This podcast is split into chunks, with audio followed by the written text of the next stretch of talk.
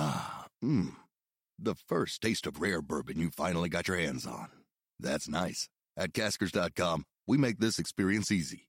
Caskers is a one stop spirit curator with an impressive selection of exclusive, sought after, rare, and household names in the realm of premium spirits and champagne. Discover the top flavors of the year now by going to caskers.com and using code WELCOME10 for $10 off your first purchase. Get $10 off your first purchase with code WELCOME10 at caskers.com.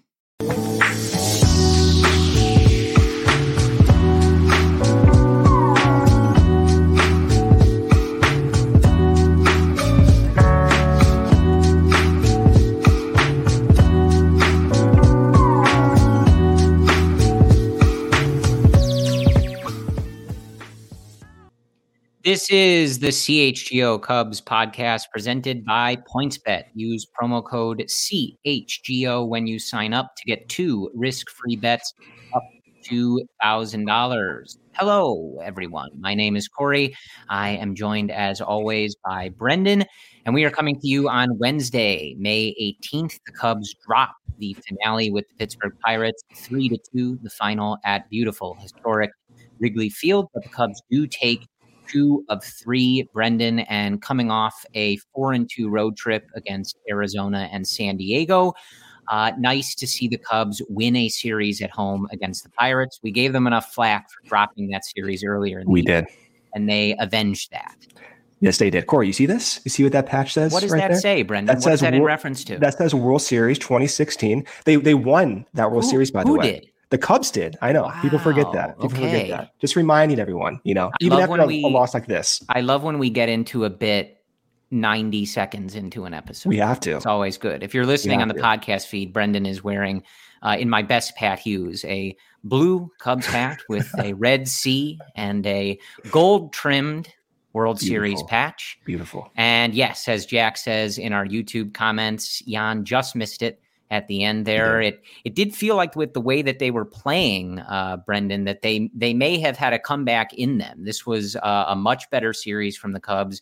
So we will break all that down. We have a ton of roster movement to get into that we will touch on. I know Brendan has uh, some new toys to talk to us about, Yes. and I'm gonna I'm Brendan and Brandon is going to be a tough.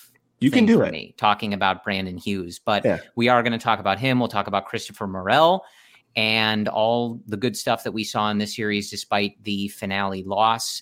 Uh, and then we're hoping to be joined by our guy Ryan Herrera uh, live from the ballpark um, to tell us what he talked about with David Ross and some of the players. Um, and yeah, as Robbie says, uh, Pat and Ron were available uh, with the YouTube broadcast. I, I I don't really care for a lot of these alternative broadcasts, Brendan. I was at the game, but before I left, I caught like the first inning of the YouTube broadcast. I, I'm I'm not a fan.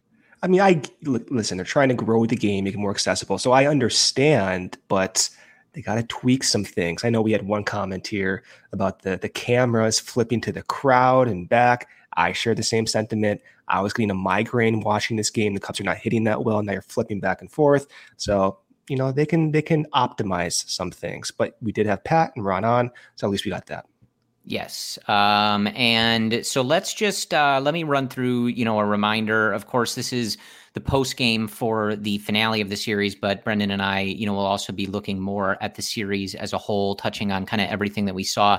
So really quickly, uh, it was nine to nothing in the first game on Monday, behind a just a a whale of a start from Wade Miley. Seven innings, just one hit six strikeouts, no walks, no runs. The Cubs getting their runs in that game. A big grand slam for his 100th home run of his career for Willson Contreras on an emotional night for him at Wrigley Field. In the second game, it was seven to nothing Cubs behind five strong from Keegan Thompson, who picks up his third win of the season, lowers his ERA to 1.41, allowing four hits, no walks, and five strikeouts. We are going to, Very of good. course, talk to Brendan about oh, that. Oh, yeah. We also saw the debut for Brandon Hughes in that game, one and two thirds, one walk, but five strikeouts for Brandon Hughes, the former outfielder turned pitcher. and the Cubs getting their runs in that one. It was a Jonathan Villar, his first home run of the year, and then a big fourth inning for the Cubs, a Seiya Suzuki double, a Frank Schwindel double, a Jonathan Villar single, and a I'm reading this very quickly, um, a Ildemaro Vargas ground out that brought home a run. The Cubs score five in the fourth inning, and then of course in the bottom of the eighth, Christopher Morel hits a homer in the first at bat of his career. That was quite a moment, and I'll pause there before getting to the finale, Brendan. Like just multiple good calls. The Spanish radio broadcast call for that home run was electric. Oh, yeah. And uh, like nothing to me tops Pat Hughes' call in uh, when they eliminate the Cardinals in 2015. That's about as Iconic. perfect as it gets.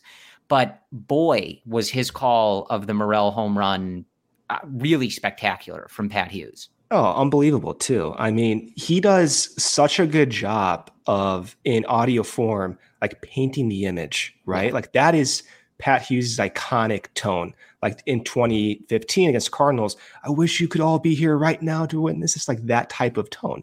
So another beautiful call by Pat, Hughes, not surprising whatsoever. And that celebration by Morel Corey, I mean, wow, like complete, complete energy definitely one of those unique players that brings it, um, and you can tell the teammates are gravitating towards him. Yeah, we will touch more on that in a moment, and then on Wednesday tonight, the finale, three to two, the Pirates do hold on, if ever so barely. Uh, they hold on in this game.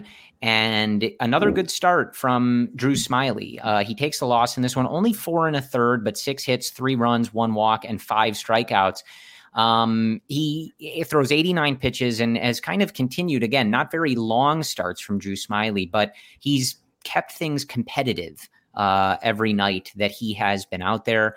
The Cubs getting their runs in this one. Ian Happ hitting his third home run of the season, and then Frank Schwindel added an RBI single to bring home Seiya Suzuki in the bottom of the fourth inning, uh, but it was not enough. A Jack Suwinski, a Chicago kid, uh, there was a, a, murmur at Wrigley Field every time he came up. Uh, bit, yeah. I guess some some friends and family there. But that is the story. So yeah, Brendan. I mean, like I think all in all, you would have loved to finish off the sweep. Uh, but as we we've seen some uh, comments that we have on YouTube. If you're watching us on Twitter, head over to YouTube uh, if you'd like to comment. That's that's how we can see your comments. And of course, if you're listening on the podcast feed, uh, we also say hello to you as well.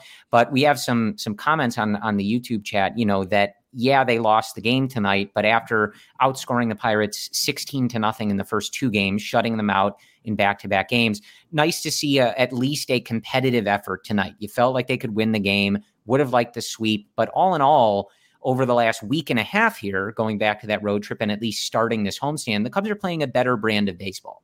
They are. Frank Schwindel is playing better. The at bats are of higher quality. Seiya is getting back into a groove, uh, has a nice on base streak going in double digits, a hitting streak going that's approaching double digits. And the overall vibe just feels a little bit more consistent. Of course, you want to win this third game of the Pirates set, but you have a weaker Reds team uh, coming right up. And if you keep that type of momentum and that type of energy and that type of quality at bats, hopefully you can come away from this red series and you keep chipping away at that record to get closer to 500.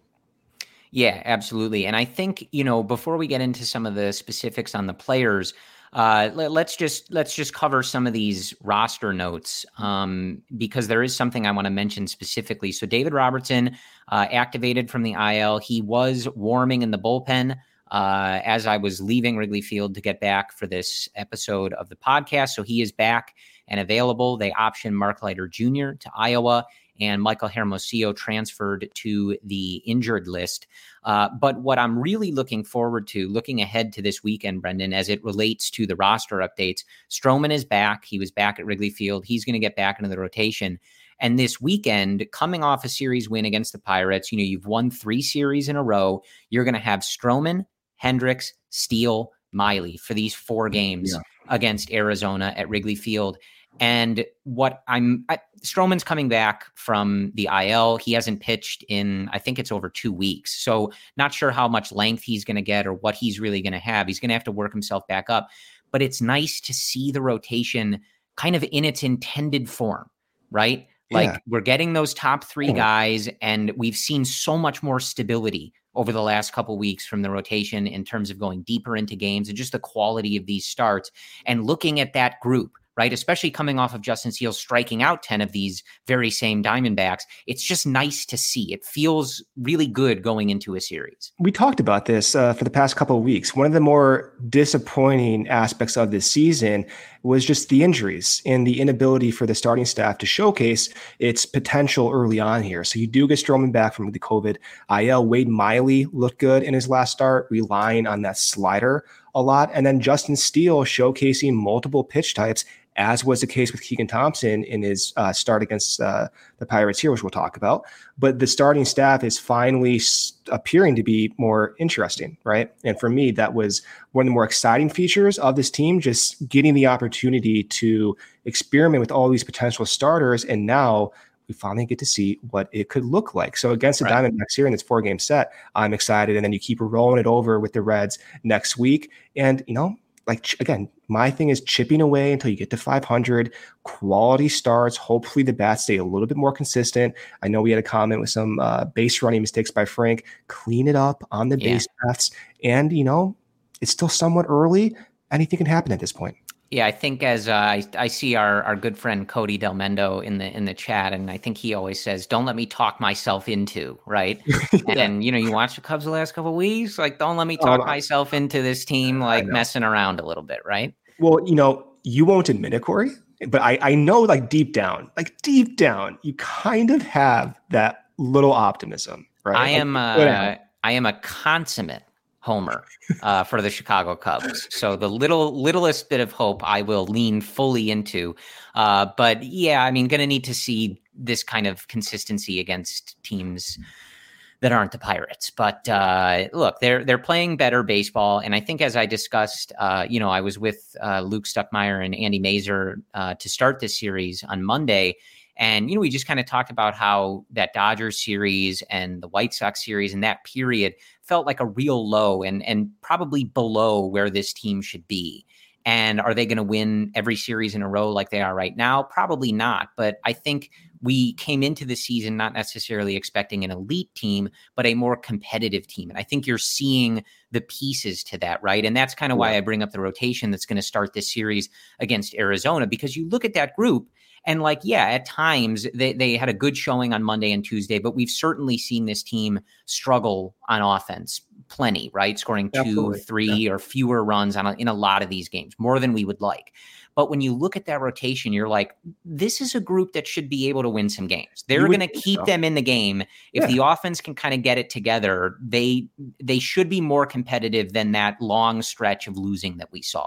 Yeah, I think so. The the question mark has been that that offense because the assumption, at least from our end, I think it's fair, was that the bullpen was going to be stable. And so far it has been stable. You saw Robertson come back and looked like he did not lose a step whatsoever in that third game against Pittsburgh tonight.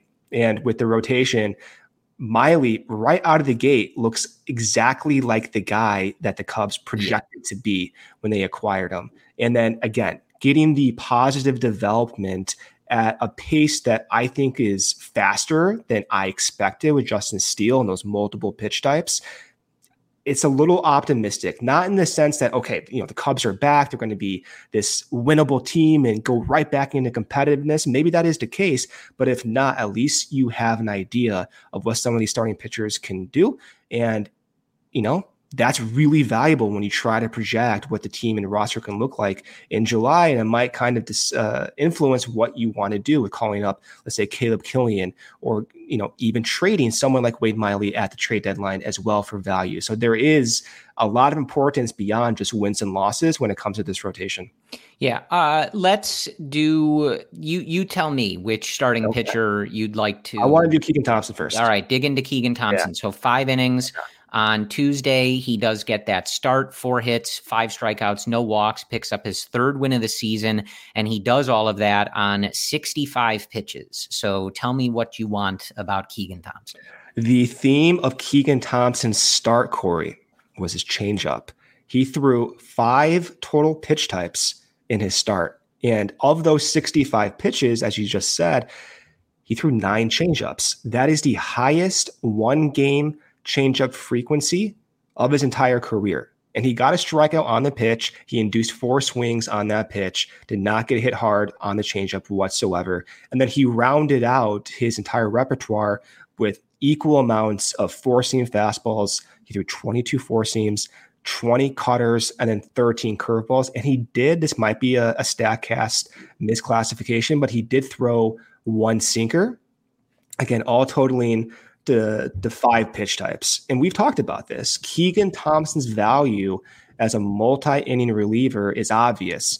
And his value as a starting pitcher, if he were to only throw, let's say, two or three pitches, is kind of hard to project. But if he's able to use another secondary pitch, especially one that moves the other way off of his fastball, then the likelihood he can get through the order more than two times goes up. That's just what the projection models say. And the reality is his fastball has a lot of life on it too. So the changeup, if there is some type of tweak, and it's hard to say because the data is still such a small sample size, but if they found something with this changeup and the velocity separation from his changeup to his fastball is pretty good, you know, then the conversation does change. And I know you and I were thinking keep Keegan Thompson where he is. Everything looks really good, but that's under the assumption that his repertoire stays static, and it, it, has not. So as a result, you have to change what your opinions are. And again, for me, you know, when I'm trying to pick between Steele and Thompson, I've always leaned towards Steele because he showed in years past and more recently the ability to have success with sinkers, sliders, curves, he does throw a few changeups and a four seam fastball, and he he's used those five pitch types more often than Keegan Thompson. So for me, it was always okay. Let's give Steele the opportunity based on that. But if Keegan Thompson keeps doing this, then the conversation does change, and the the debate, if you will, might change as well. Yeah, that changeup looked really good, and yeah. I, you know, when we we found out that he was going to start that game when uh, Luke and Andy and I were doing the post game uh, when Ryan Herrera tweeted that out. And, you know, we talked about that. We've talked about their roles and all that stuff kind of relentlessly. We're going to keep talking about it. But I think the the benefit of this season, you know, that's one of those things you want to find out. And of course, you don't want guys to get hurt. You don't want guys going on the IL, et cetera. But those opportunities do afford the team the ability to look at Keegan Thompson and say, hey, we need somebody to start this game you're getting more stretched out. Go for it. Let's see what you have. And he turned in a great outing. Of course, it was against the Pirates, but like you know, whatever. You you you pitch against the team that you you pitch against, and the stuff looked good.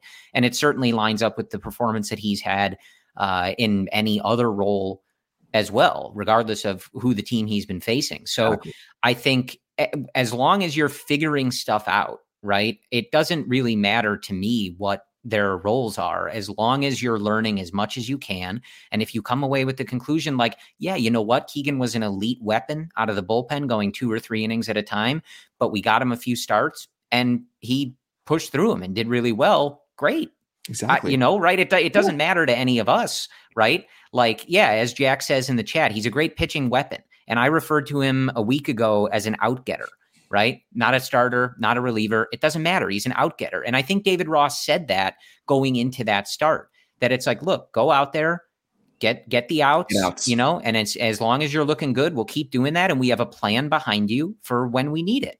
Exactly. And you don't need to make a decision on May 18th of 2021 what Keegan's role is going to be uh, excuse me, 2022. Um, I don't, I don't even know what year it is, you guys. What day is it? Yeah, I know. um, I think it's Wednesday. Is it? Um, like it doesn't matter on May 18th of 2022 for 2023, right? You have yeah. a long season here. There's going to be opportunities. And, you know, some guys are going to get back. Alec Mills is close to returning. You hope that Adbert Alzolay is able to come back at some point. So the the starts may be limited. The opportunities may change. Uh, that's going to be up to them to manage. But as long as you're trying things out and you can say, okay, like this guy can pitch for us in some capacity. It doesn't matter to me what those things are. They'll figure that out in due time. But as long as they're having success somewhere, which both Steele and Thompson are to start this season, that's great yeah. news. It's great news. And both those guys are going through this, I guess you can call it this like experimental phase for some reason, maybe it's coincidence or not, but again, just the fact that both of them have all of a sudden used a, a new pitch type within a week of each other's starts, that makes this so much more interesting to follow. And that's what I wanted to see when the season started. And the fact that we weren't able to see it when the season started it's a little disappointing. And I think a lot of that was just due, at least on Steele's end, he just didn't have that fastball and slider command matched. So as a result, you can't work off of a different pitch type that you're not comfortable with when your dominant pitch types aren't working. You're not comfortable with those pitches either. Okay, so quick break here from our sponsor, PointsBet. The best way to support CHGO is to download the PointsBet app and use code CHGO when you sign up. If you make a $50 or more first time deposit, you'll receive a free CHGO membership, which unlocks all of our web content and you'll even get a free shirt of your choice from the CHGO locker. If you have any questions, email pointsbet at allchgo.com and we'll help you out. Remember that's point remember that PointsBet is your home for live in-game betting. They even have a new exclusive feature, live NBA same game parlay. For the first time ever, build the perfect live same game parlay only with PointsBet. Combine your favorite bets anytime during the game. And now online sign up is available in Illinois. You can actually download the PointsBet app right now and register your account from start to finish all from your phone. Signing up with the fastest sportsbook is now easier than ever, so you can start living your bet life in seconds. Again, use code CHGO to get two risk free bets up to $2,000. So, what are you waiting for? Once the game starts, don't just bet, live your bet life with PointsBet. Gambling problem? Call 1 800 522 4700. Second break here from our other sponsor, Strava Craft Coffee. Want to start your day with a competitive edge? Strava CBD coffee is a game changer and has helped thousands of people improve their overall wellness and quality of life. Strava delivers delicious, free, uh, fresh roasted specialty coffee infused with organic, broad spectrum CBD. CBD from hemp does not make you hung- high or hungry, but it does offer real benefits that can help you feel alert and focused without the jitters.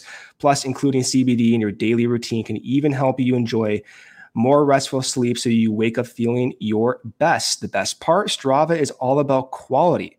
Everything is small batch, fresh, and shipped straight to your door. CHGO listeners can save 25% off their entire purchase when you use code CHGO25. That's 25% off your entire order at StravaCraftCoffee.com when you use code CHGO25 at checkout. Discount coupon valid on non subscription purchases only, one use per customer. If you already love Strava, subscribe and save with the Strava Coffee Club. With Strava, you're in control. Save on your favorite coffees and have them automatically delivered to your home or office on your preferred schedule. All right, Brendan. So uh, let's get into Brandon Hughes. I want to hear you talk about Brandon Hughes. You've got a, a new toy here in the bullpen. We've heard you break down Scott Effross and the stuff that he's doing and, you know, kind of how nasty he's been. But what a story for Brandon Hughes, uh, a guy who has only been a pitcher for a few years. He was drafted as an outfielder, unfortunately, out of Michigan State, but we don't have to really get too much into that. I, I was saying to um, friend of the podcast, Jeff Everson, at the game tonight, that I really need Jordan Nwogu to get up here soon to kind of counterbalance that. I can live with a, a Spartan as long as we have a Wolverine on the team. Um, but I mean, what a debut. I mean, his family in attendance. He strikes out five batters. The walk he issued, the the pitch, you know, they they shouldn't have rung him up, but like they they could have. It was close enough outside that they could have just made it, uh, you know, so that he didn't have that walk on the line. But tell me tell me what you're looking at because this was one of those debuts where he may not have been immediately on everybody's radar um, in terms of like prospect status or anything like that but it has been a, a, a significant amount of time since brandon has given up a run uh, prior to coming up to the mlb level. Yeah i think what stands out is that unique delivery right? So you look at him right away and you think, okay, that looks different. And it's hard to, with this limited data, compare him to any type of reference points. But you can tell the type of whiffs he induces from his slider appear unique. And so when I'm looking at as these types of appearances continue. Hopefully, they do continue at Wrigley. I know there might be a roster crunch here as rosters uh, tend to change with the IL guys coming back, and the roster crunch is a real thing. Uh, but if he does stay up here, we'll be able to get that type of data and compare let's say horizontal break or vertical break and the velocity separation from his fastball in a bigger sample and then we can make these types uh, this these types of projections and try to project what type of value he can bring. But just looking at him in one outing and looking at how the opposing batters swing at those pitches, they're off balance right right away. And so I suspect that once we get more data and once we can compare him to other pitchers, his stuff is going to stand out. And I think the the most unique feature of his game probably will be that release point there's one pitcher that he reminds me of, but I can't figure it out, figure out who it is yet. So I have to keep watching to to get that uh, comparison, you know, jogged in my mind. But he looks unorthodox, and for relievers, that's what you want to see. You want to see some type of unorthodox, weird type of delivery coming into the game, even if, if even if your stuff doesn't play up, and maybe his stuff doesn't play up, and that's the delivery that's going to make him good. But I'm thinking in a situation let's say you're in the fifth, sixth inning, seventh inning, if you bring in like Brandon Hughes followed by Scott Effross, right away you're using two relievers with some of the more unique release points in the league. Not many teams can can do that. And then you bring in, for example, Rowan Wick the following inning. Rowan has that straight over the top release point with that hammer spike curve these are really different vantage points for for batters and this is what the rays do exceptionally well i remember i believe it was the pitching ninja uh, last year or the year before he overlaid the Tampa Bay bullpen and he had release points from here, you know, down by the hip, all over the place. And I, I suspect, you know, we don't have the data and we won't be able to, uh, you know, say this with confidence, but I do suspect that the more of those pitchers, the unique pitchers with those release points you throw um, from the same bullpen in one game or one series, the harder it is for batters to get comfortable. And maybe as a result, those different pitchers benefit from one another due to that drastically different release point. So that's what I'm honing in on with Brandon Hughes as these games continue to progress. I want to see how that release point and how that stuff plays up against the rest of the league. And I think it will be interesting how David Ross uses them in combination with the other uh, unique guys on this uh, on, on this bullpen. Do you think that that's something that this pitching infrastructure, um, you know, with Craig Breslow and Tommy Hotovy and all those guys, are are they working with some of these guys to develop some of those unorthodox deliveries, or is it, uh, you know, because you look at Effross and now Hughes, or is that just a product of this is how this guy gets results and they just happen to be coming up in the same system at the same time? I think it's all contextual. So it depends on what that pitcher can bring at the start. We know for Effross, he didn't have that type of the release point in the past. So it's been a work in progress um, over time with Brandon Hughes, you know, he's a position player a few years ago. So it's hard to even say what he was like before then. He didn't make a comment. Uh, I forgot who he made his comment to, but he said, Teach me as if I'm eight years old, just to paraphrase. So that was the foundation um, that he worked with was a novice type mindset. Now, to your actual question, do these does the pitching infrastructure change the release points of these guys? I, I, I that's that's very difficult to do with comfort for professional baseball players. I imagine.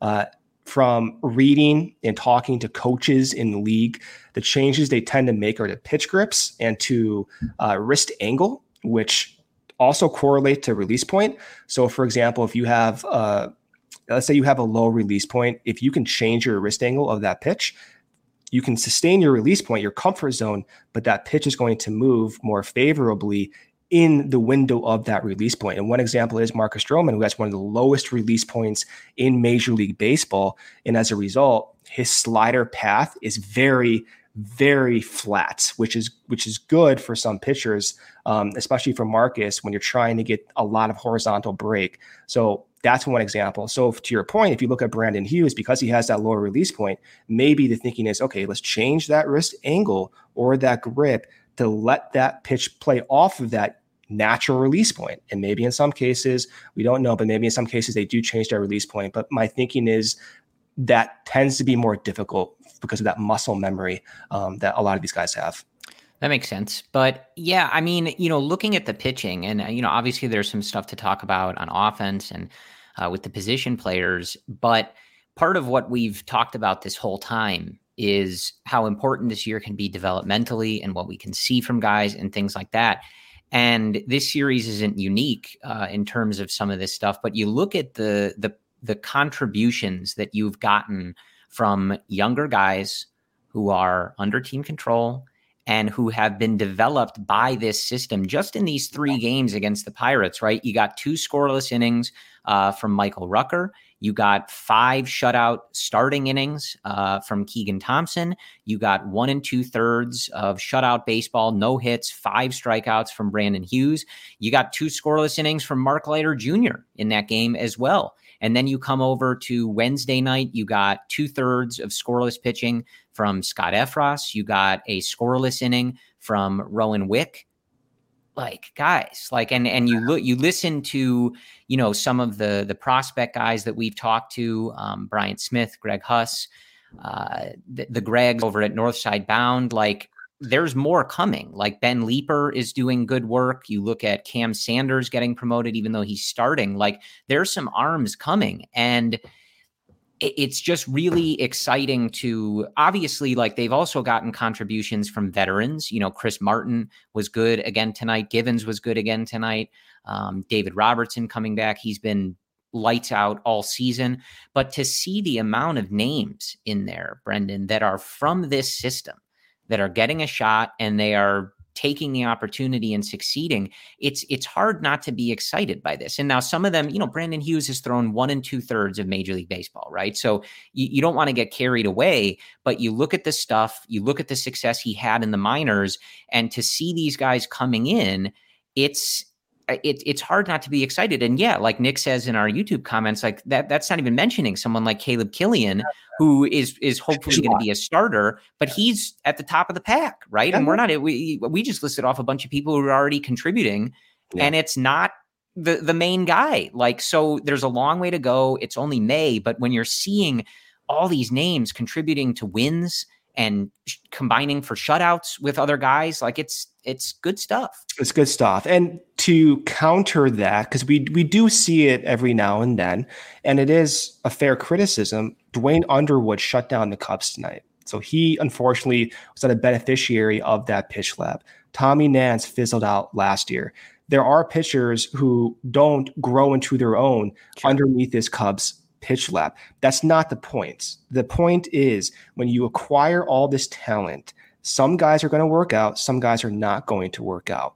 But you want to get as many types of experiments, I guess, if you will, with these pitchers that you can go into a bullpen in a season with a Michael Rucker who kind of came out of nowhere. And you can go and maybe change the trajectory of many of these guys' careers. Maybe Daniel Norris, who unfortunately just had that injury. That's the point. And you can tell that the encouraging part about this pitching infrastructure that there's no gray area. You can see right away within that data and hearing these guys talk what they're doing differently. And you can see the success as a result of those changes. You said Rowan Wick. What did they do differently with Rowan Wick? They changed his curveball to a spike curveball. Why did they do that? He has an over the top release point with natural carry on that four seam. So the logic is let's have a curveball that moves in the complete opposite direction on that spin axis. And look at him now. He's been one of the most, uh, I guess, stable relievers in the past uh, couple years now for the Cubs outside of that injury. And then, of course, as Nick G said here with Caleb Kilian, they changed a lot of Caleb's stuff as well before he was acquired, or rather after he was acquired from the Kris Bryant trade. What did they ch- uh, change with Caleb? They changed his curveball grip, and now he's throwing several different pitch types, five different pitch types, and most of those pitches, four of those, at least from from people I've talked to within baseball, the Statcast minor league data say they're above average right? So that's where the pitching infrastructure is coming into value. And the more success stories you get, Corey, that's precedence to the type of pitchers you then continue to try to acquire. Let's say the Cubs do have success with a certain pitcher with a certain release point or the certain pitch type. Well, now that we know that pitchers in the past have succeeded based on those same type of features. Let's keep targeting those pitchers. That's that's the benefit about having some of these guys have success. It allows the Cubs to collect more data and then target maybe similar types of pitchers. Yeah, it's when just on you brought up Rowan Wick, like we're we're bringing up some some new faces, some guys that you know a lot of the fan base is just getting familiar with now.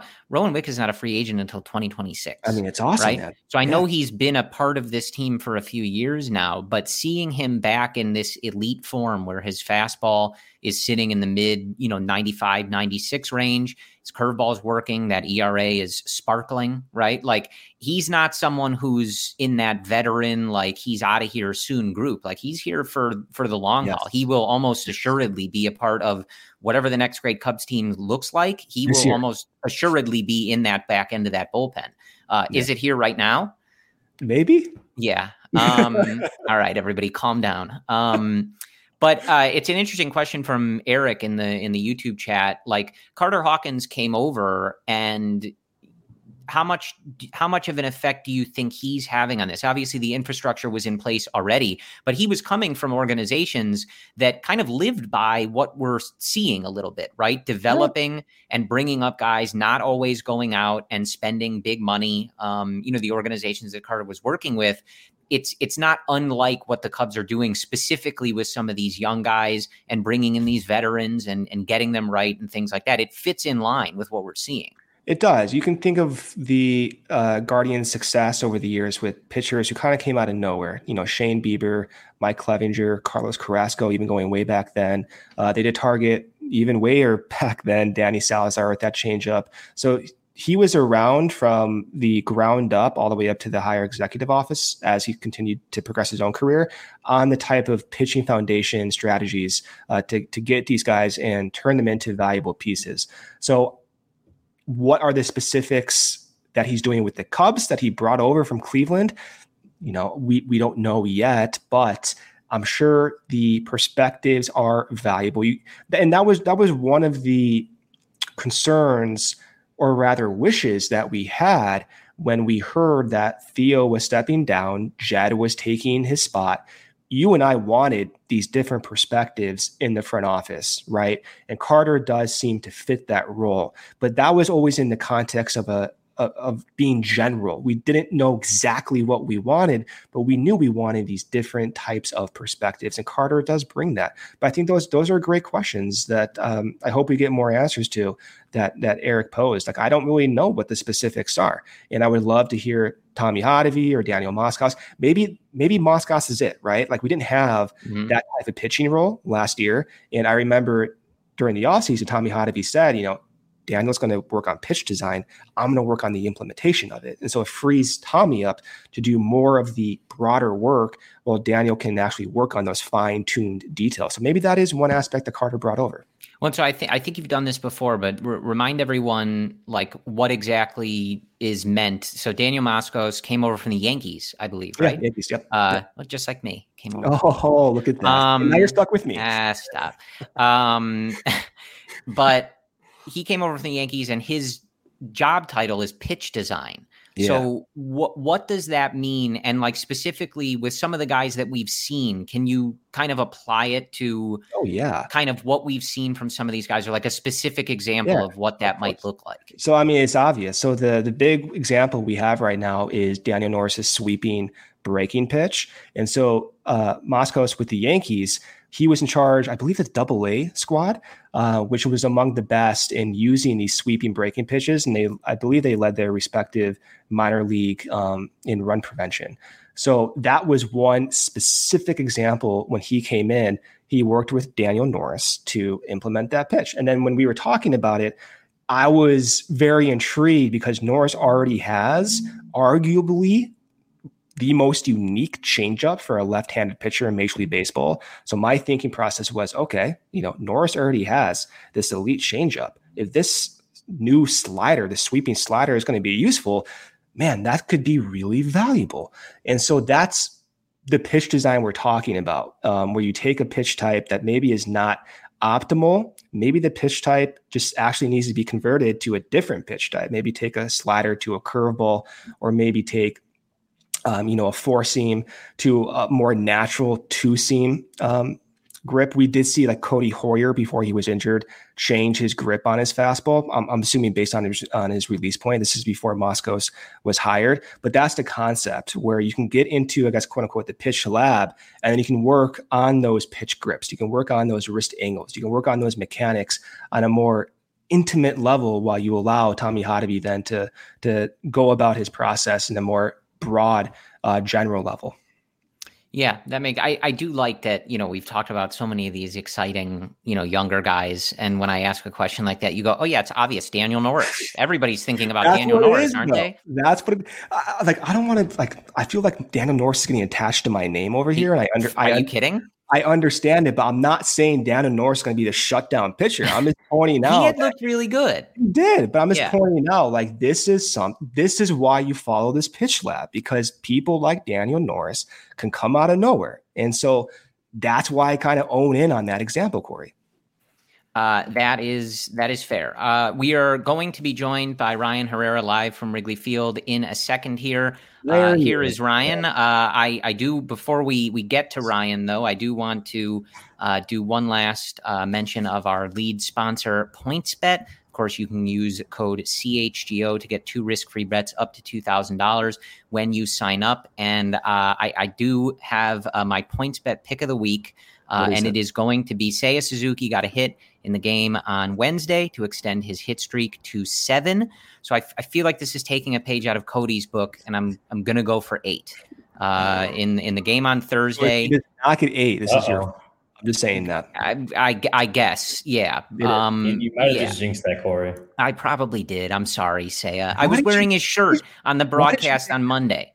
You can't pick How? a different bet. You have to pick Seiya. Come on, yeah. you should know better. All right. I'm not, I'm not going to bet against the Cubs. So no matter what, the risk is going to be there of of jinxing them. If you want another pick, the Yankees play the Orioles early on Thursday morning. They always beat the Orioles. Jordan Montgomery going for the Yankees.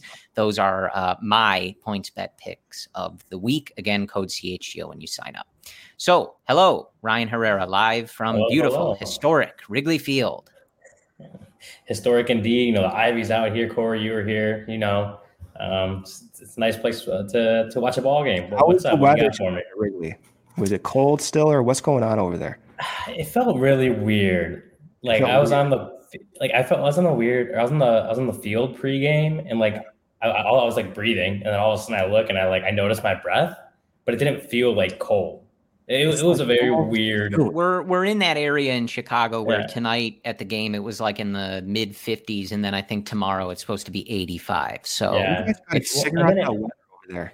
Yeah, and then it rained this morning, so it's like it was like cold after that, but it was also like still humid and stuff. So it was like it was. We're all we're all over the place. Yeah, yeah it's, but it's uh, a normal a normal May night at Wrigley Field. So Ryan, how how are things in the clubhouse? What do what do you have for us from David Ross and the boys?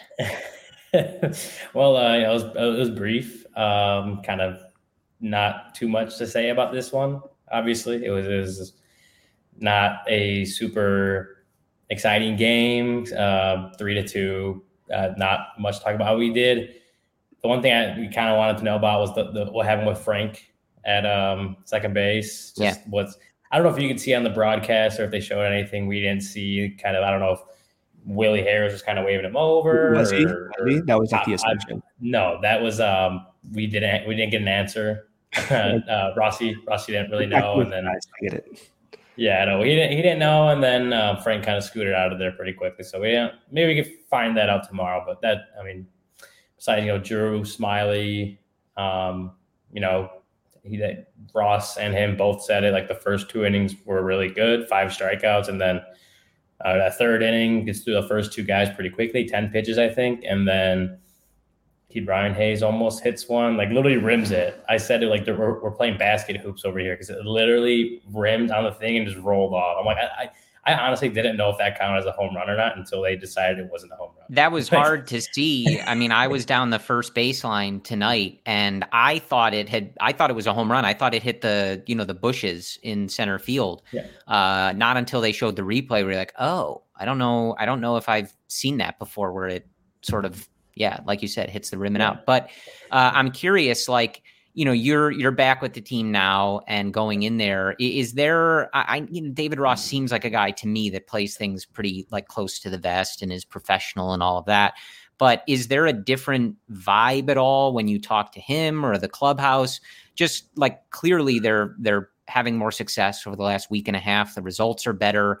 Does it feel a little mm-hmm. different than you know when they were kind of dropping every series or are they all just kind of business as usual Oh, I mean, I, you can definitely feel a, a, better environment in there, just a better energy, just because you know, obviously, a win is better than the loss. Like again, like we were kind of in and out of the clubhouse pretty quickly today after a loss, whereas yesterday, I felt like we were in there for like two hours. We weren't, yeah. but it sort of felt like right. So, so there is different energy at between winning and losing. So, just overall, you you definitely get that feeling. And then, like even talking to Ross today, you know, I, I after the game, I brought up, you know, the the bullpen again coming in clutch, covering a bunch of innings and, and keeping the Cubs in it. And he starts talking about like how that is that's you know the bullpen's obviously really good. That's also a product of how a product of how well the starting pitching is doing. And so uh, Kyle Hendricks is starting or San Diego going all the way back, but then the last few days you had Wade Miley, you had Keegan coming up big, Justin Steele on Sunday. Um, uh, but so I mean, so even when you have this, I think Ian Happ said it too after the game. It's kind of the ebbs and flow of the season. You're not going to win every single game. But even when you have this kind of little dud here, a three-two boring game that you lose, that you drop, when you're in a successful run like the Cubs have been in the last week and a half, winning three straight series, you can just feel that you know. I mean, it didn't feel like they were like not not down in the dumps. You know, it's like they knew that hey, this is going to happen. You're going to lose a game. You're not going to win all 162. Yeah. So you pick back up, you learn from that, but you know you've been successful and you can keep kind of building on that. And that's kind of the sense that I've just I mean, yeah. even before the game, after the game, talking to talking to guys around the clubhouse, I could get that feeling. Did you see Marcus Stroman at all in the clubhouse today? Not today. Not today. Not today. We, we, we saw him yesterday. Um, didn't really comment on anything, but uh, I guess he. Well, we got you know today. He's scheduled to pitch tomorrow. tomorrow uh, they've, yeah. not act, they've not activated him yet. Um, so I, you, you, know, you can expect a roster move at some point uh, yeah. Prior to tomorrow's game, but at least you know he's scheduled to go tomorrow. So then we'll, well, we will see, we will see him tomorrow. But no, we didn't, we didn't, we didn't. Yeah, I was, I was honestly, I was a little surprised like how fast they slotted him into the rotation because uh, I know he hasn't pitched, I think, till, since like May 1st or something like that. So my yeah. thinking was with COVID, maybe he needs a ramp up period, and maybe that's going to delay when he gets slotted back in. So I'm interested to see if he goes like even more than let's say like 70 pitches, uh, just based on that potential fatigue factor. Yeah, I don't know, and that's what you know Ross was talking about. Just and he was talking about just in the whole overall again starting pitching doing really well his last his last week and a half. But he was talking about how when Stroman went on the IL he was kind of pitching as good as anyone. He had that start against the Brewers on the first, I want to say it was, um, and that was you know the uh, probably the best start of the season up to that point from any pitcher on the team. Uh, and he goes down, but um, you know they must have been just just being able to. It, we were surprised. He he kind of said uh, was it yesterday that you could see him pitch in the big leagues, you know, at some uh, real soon. We didn't That's, know it was going to be this soon. we didn't know it was going to be this soon. So right. he must have been, you know, able to be building up on his own and doing things like playing catch and, and stuff like that. We, will we'll talk to him a little bit tomorrow, I'm sure. Um, just kind of see what he's been able to be doing this last, is it 10 days now almost? Yeah. Um, but yeah, so that's, I got I got one more question for you, then I'll give it back to Corey. Nico Hoerner is he in the clubhouse? You did, did you get to talk to him? I missed Nico out there a lot. I need, an update, Ryan. Is he okay? That, How's he doing? That is that is your shortstop. Uh, you know, we I, I haven't I, have seen him like kind of walking in and out of the clubhouse. I haven't gotten a chance to chat. Is he walking him. with a limp at all? Does he look like he's in good spirits? like yeah, yeah, yeah. You you can rest easy. Uh, not right. a noticeable limp. He he does. What, do you, what do you mean not so. noticeable? Is he there's a is it a little noticeable or what? No, like, and, like if he's walking with a limp, I can't see it. Is what I mean. All right, I want to hear. Just just double check. I know, I know that's your guy, Brent. I know that's your guy. Um, I think. I mean, I we haven't gotten a clear like idea of how long he's going to be on the IL. I don't think. Um, okay. Well, if you can find it for me, that would be great. So, uh, say. Yeah yeah, we'll, we'll we'll we'll we'll keep you in the loop. How about that? Thank you, I appreciate when it. When I think uh, it's it's a good question on on the YouTube chat from Stan here. I, I obviously you you don't know they haven't made the move for Stroman, but do you have an inkling of who who they might be looking to send back down? Did you get the sense that Morel was only up for this short stint, or, or uh, have any idea what their plan might be there? I I really don't know. I mean, I you know, kind of looking at um, one of the guys that I thought maybe could have went down um, for Robertson or not Robertson for Stroman uh, was Leiter, and mm-hmm. obviously that what that move happened for Robertson right. today. Um, I know there's a few guys around. Obviously, Hughes and Morel both have plenty of options left. There's a couple other guys that have been with the team a little bit longer that have options. Um, I, I don't know. I mean, like we, you know, Mark Michael Hermosillo just went on the IL no designation earlier today. That that opened up a 40 man spot. That mm-hmm. you don't know if that's over, so that could happen to something like that may happen to to activate Stroman. There's a lot of different things going on that I don't have a clear indication on which way you know, Ross's or whoever makes that decision is kind of leaning on who comes up and who goes down. I, I don't know that if I look at Morel and, and Hughes, I, I don't know that it's either of them really, especially, you know, Morel had a couple of good games. Hughes looked really well at his first outing. It, would be, it wouldn't be my expectation that they would get sent down. But again, I'm not the one in the clubhouse. I'm not the one yeah. in charge of the team. So uh, of course we'll find that out tomorrow. But um, yeah, I'm not, I'm not exactly sure. So we'll just, you know, keep watching. I think it's it's interesting too, and it doesn't have to be those specific guys, but you know you do see it earlier in in the feed in our in our YouTube comments. Some folks were talking about you know Jonathan Villar, um, you know had some rough defense again on on Wednesday night. Um, has obvious you know he hit the home run in this series, but that was his first of the year. Um, has not been great, right? He's been pretty you know at least so far below replacement level. Um, and not that I'm like sitting here calling for them to DFA him or anything like mm-hmm. that, but you you are going to get to a point in this season where you know you want to see what some of these young guys have. You're giving them an opportunity. Morel provided an incredible moment uh, at Wrigley Field on on Tuesday night. At at some point, there is a, a bit of a conflict there, right? Like if you have these yeah. veterans who aren't performing, not only just from the fan perspective, but even from a performance perspective, it, it kind of maybe that point isn't on May 18th, but at some point it does get to a, a, a level where it's like, what are we doing here? Like, why why put this guy out there every day if you could try out this 22 year old who electrified the you know the whole team mm-hmm. in the stadium? Yeah, and I think we've kind of been talking about that all season. It's like there's so many question marks again, answers that they want to find but there's only so many at bats and so many chances to go around. Uh, I mean, you even look at when Stroman got put on the on the injured list, like Frank had gone down too. Like he was down, he was going down to AAA, and then obviously a flat tire didn't let him leave, and he was able to meet the team in San Diego the next day instead. Um, so it's just when you look, I mean, I, I, when I'm, I'm trying to come up with my own answer in my head. Some, I'm some Michael Scott. Like sometimes I start talking and I don't know yeah. where I'm going. It just, it just happens. Var in the in the uh, chat, Vargas, another option. right. Know, yeah, they, I forgot about Vargas. Yeah, which, as well. Yeah. Which again, and, and look, I get, I got what I was trying to say. I figured it out. Okay. So when you look at that, it's like you you, talk, you talk about Villar and, and you know, but you also look at guys that have options that are also struggling too, like Frank Schwindel. Like that was the whole point. Is he was struggling, right. they were gonna put him down. I, I I've I don't know off the top of my head, but I think Vargas does have options left. You know, there's there there are guys with, with options out there. Um, I mean, we talked about before Madrigal's injury. Would he have been a candidate to go down at some point if if the struggles continue, mm. right? So um, I don't I don't again it's to, to go back to Villar. It's like I don't see them. I don't see them making a DFA move or any of that stuff to keep up when they when they have the potential options to again send a guy down like they tried to do with Schwindel for a day or just anyone else that they they, they see that's struggling could use that bat to AAA and have the ability to get you know get get optioned down to AAA to get those at bats and work on things before coming up. Now later on in the season, you get to July or something, and you're starting wanting to bring guys up. That's a different story, and that's where you could see okay, like we have might have to start making some some decisions on some of these veterans, these older guys that are out of options or whoever, whatever they are.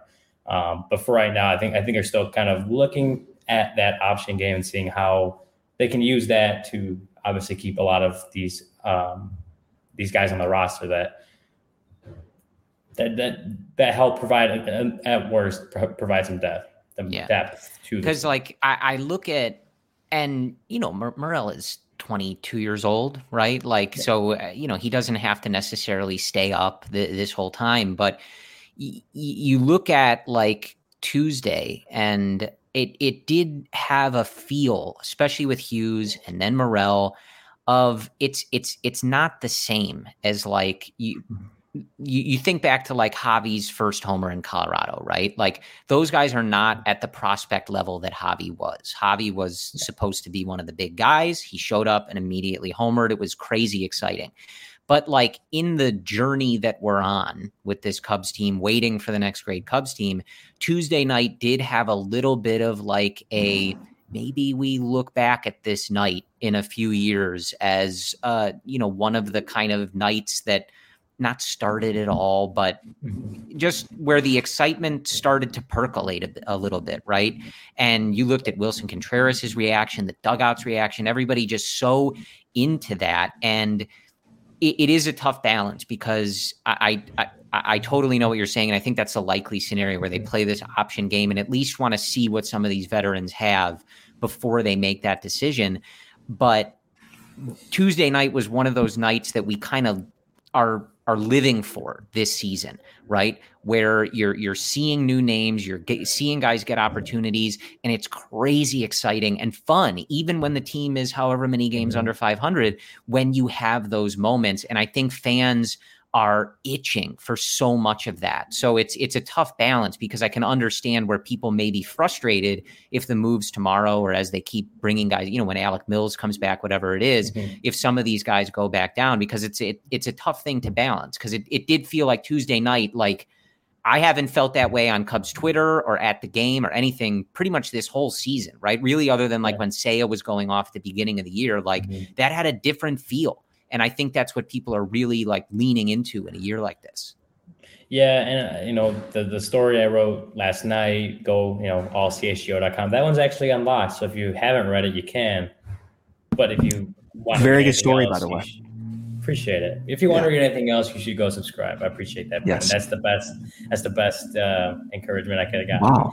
Wow! Um, look at um, that. What was I saying? But I, in that story, you know, I kind of compared, and obviously it was a, it was an easy comparison because you compare uh, what Morel did yesterday to what Contreras did six years ago.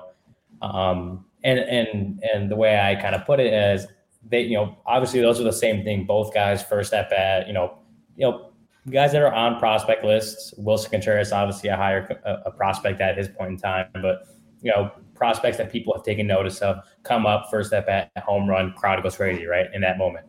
Those are very comparable, except the rest of the seasons, you know, the crowd went crazy for a lot more winning in 2016. Right. At this point, you know, you don't you don't know if, if you see that too much. And so I get what you're saying, Corey, is like, you know, you, they might it may not it, it, does feel different because you're not getting that kind of reaction on Twitter, getting that reaction at Wrigley Field as often as you did six years ago.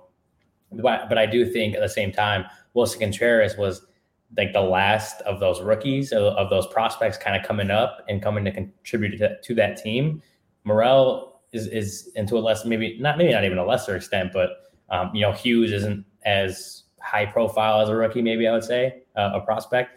Um, but those these guys are, are, the first. You know, you got a lot more guys that are coming up, and you got a lot more guys that that especially this season. If Brennen Davis makes that leap, Caleb Kilian makes that leap at some point, which they should. You know, you you might have more you might not have more of those moments of the crowd going crazy for winning but you might have a lot more a few more moments of guys you know of, of, of fans getting going crazy over these prospects that are coming up and having success. So um, it is a different situation uh, but like you said it was it, it, did the morel moment did feel like it did six like those moments did six years ago. It's just they may be they may look different throughout this season than than a lot of those kind of moments you got in 16 as yeah, far as absolutely. like the crowd going crazy. Yeah, and and yeah, I mean, we we've talked about it. I, I, we've all talked about it. Like, hopefully, there are more to come. When you look through the the levels of the minors and some of the guys that are knocking on the door, um, mm-hmm. this should not be the last debut and hopefully exciting moment that we have uh, on this Cubs team as we go forward in the season here.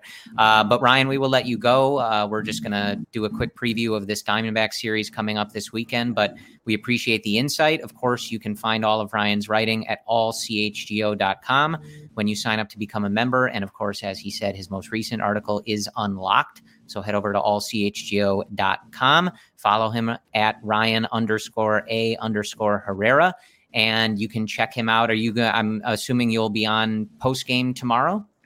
Yes, yes, I'll be. I'll be around for the rest of the week. So all right. So yeah, Cody and Luke will have pregame for you on Thursday, and Ryan should be joining on postgame, hopefully to start another Cubs uh, winning series. So thank you, Ryan. All right, good to Pleasure see you. As always. Take care. Take care. We will. We will. Uh, we will talk to you soon. Sounds good, man. See you later.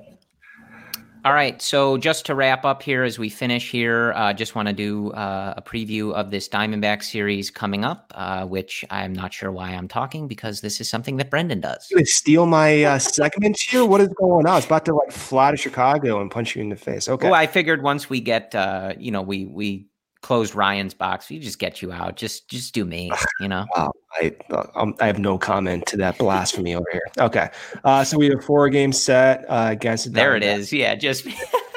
I'm not letting you steal my segment. Uh, D-backs come to Wrigley Field. Uh, start time Thursday. Stupid start time, 6:40 p.m. Central. Uh, Marcus Stroman back on the mound for the Cubs on the year is one and three with a 5.13 ERA looking really good before COVID hit him. So hopefully he comes back. He can sustain that level of success. But, you know, we'll see how he has recovered and what his stamina is coming off of that illness. And then Gallen is out there for the Diamondbacks, having a phenomenal year. He's 2 0 with a 1.05 ERA. On Friday afternoon, traditional start time, 1:20 p.m. We have Castellanos out there for the Diamondbacks, 2 and 1 with a 4.15 ERA. Kyle Hendricks pitching for the Cubs. Looked really good in the past few starts here, 2 and 3 4.03 ERA. You're starting to see those numbers start to normalize for Kyle, which is great to see.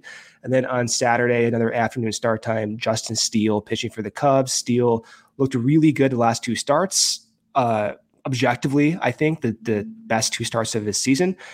Bumgarner's out there for the Diamondbacks, uh, Grizzly veteran. He's two and two with a 2.29 ERA on the year. What are you going ugh for? You hate him that much? For Bumgarner? Yeah. Yeah. Okay. All right. Uh, let's keep it going here. Sunday, 1:20 p.m. start time. Diamondbacks have not announced a starter. Wade Miley will pitch for the Cubs, hoping to continue that success coming off the IL. He's 1 and 0 with a 2.7 ERA on the season. A lot of things to look for in this four game set at the forefront of my mind is Justin Steele. I just want to see that success continue. But even independent from that success, I want to see the pitch utilization continue. I want to see those five pitch types being thrown. I want to see that sinker being used more.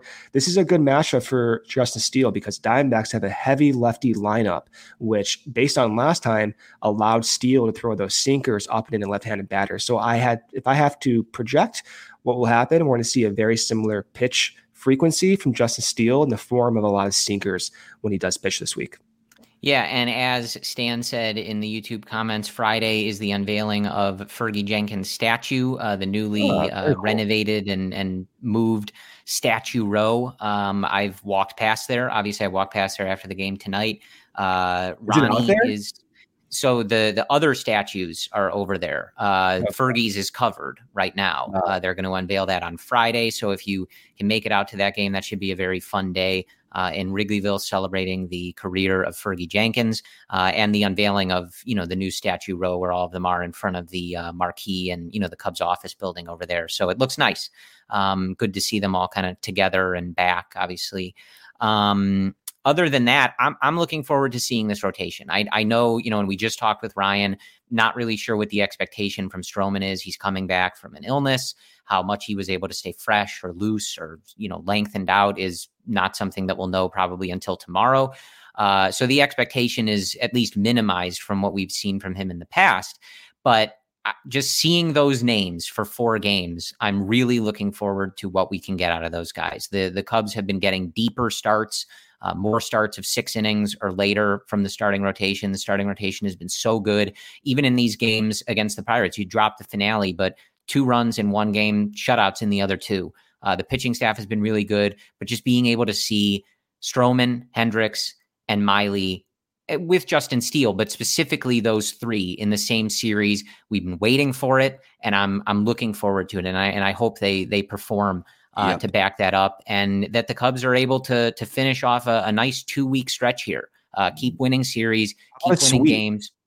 Yeah, let's let's do nice. that. That would be great. Um, you know, they're they're still more under 500 than we would like, but you can start chipping away at that. And and and I think the way the rotation is set up this weekend, how they performed against this same Diamondbacks team in Arizona, I think it bodes well. So hopefully this is a good weekend. Uh, of course, we appreciate your support for everything going on at CHGO podcasts, live shows, every team, every day, post game shows like you are watching uh, or listening to right now. Uh, premium written content from Ryan Herrera at allchgo.com. You get a free shirt and access to the members only Discord when you sign up to become a member. Again, that is at allchgo.com. Luke and Cody will have Cubs pregame for you tomorrow on Thursday. They'll also have postgame for you. And uh, Brendan and I will be back to break things down late Sunday night, uh, early Monday morning in your podcast feed when the Cubs finish up with the Diamondbacks. So thank you for supporting CHGO and the CHGO Cubs podcast. And as always, go Cubs.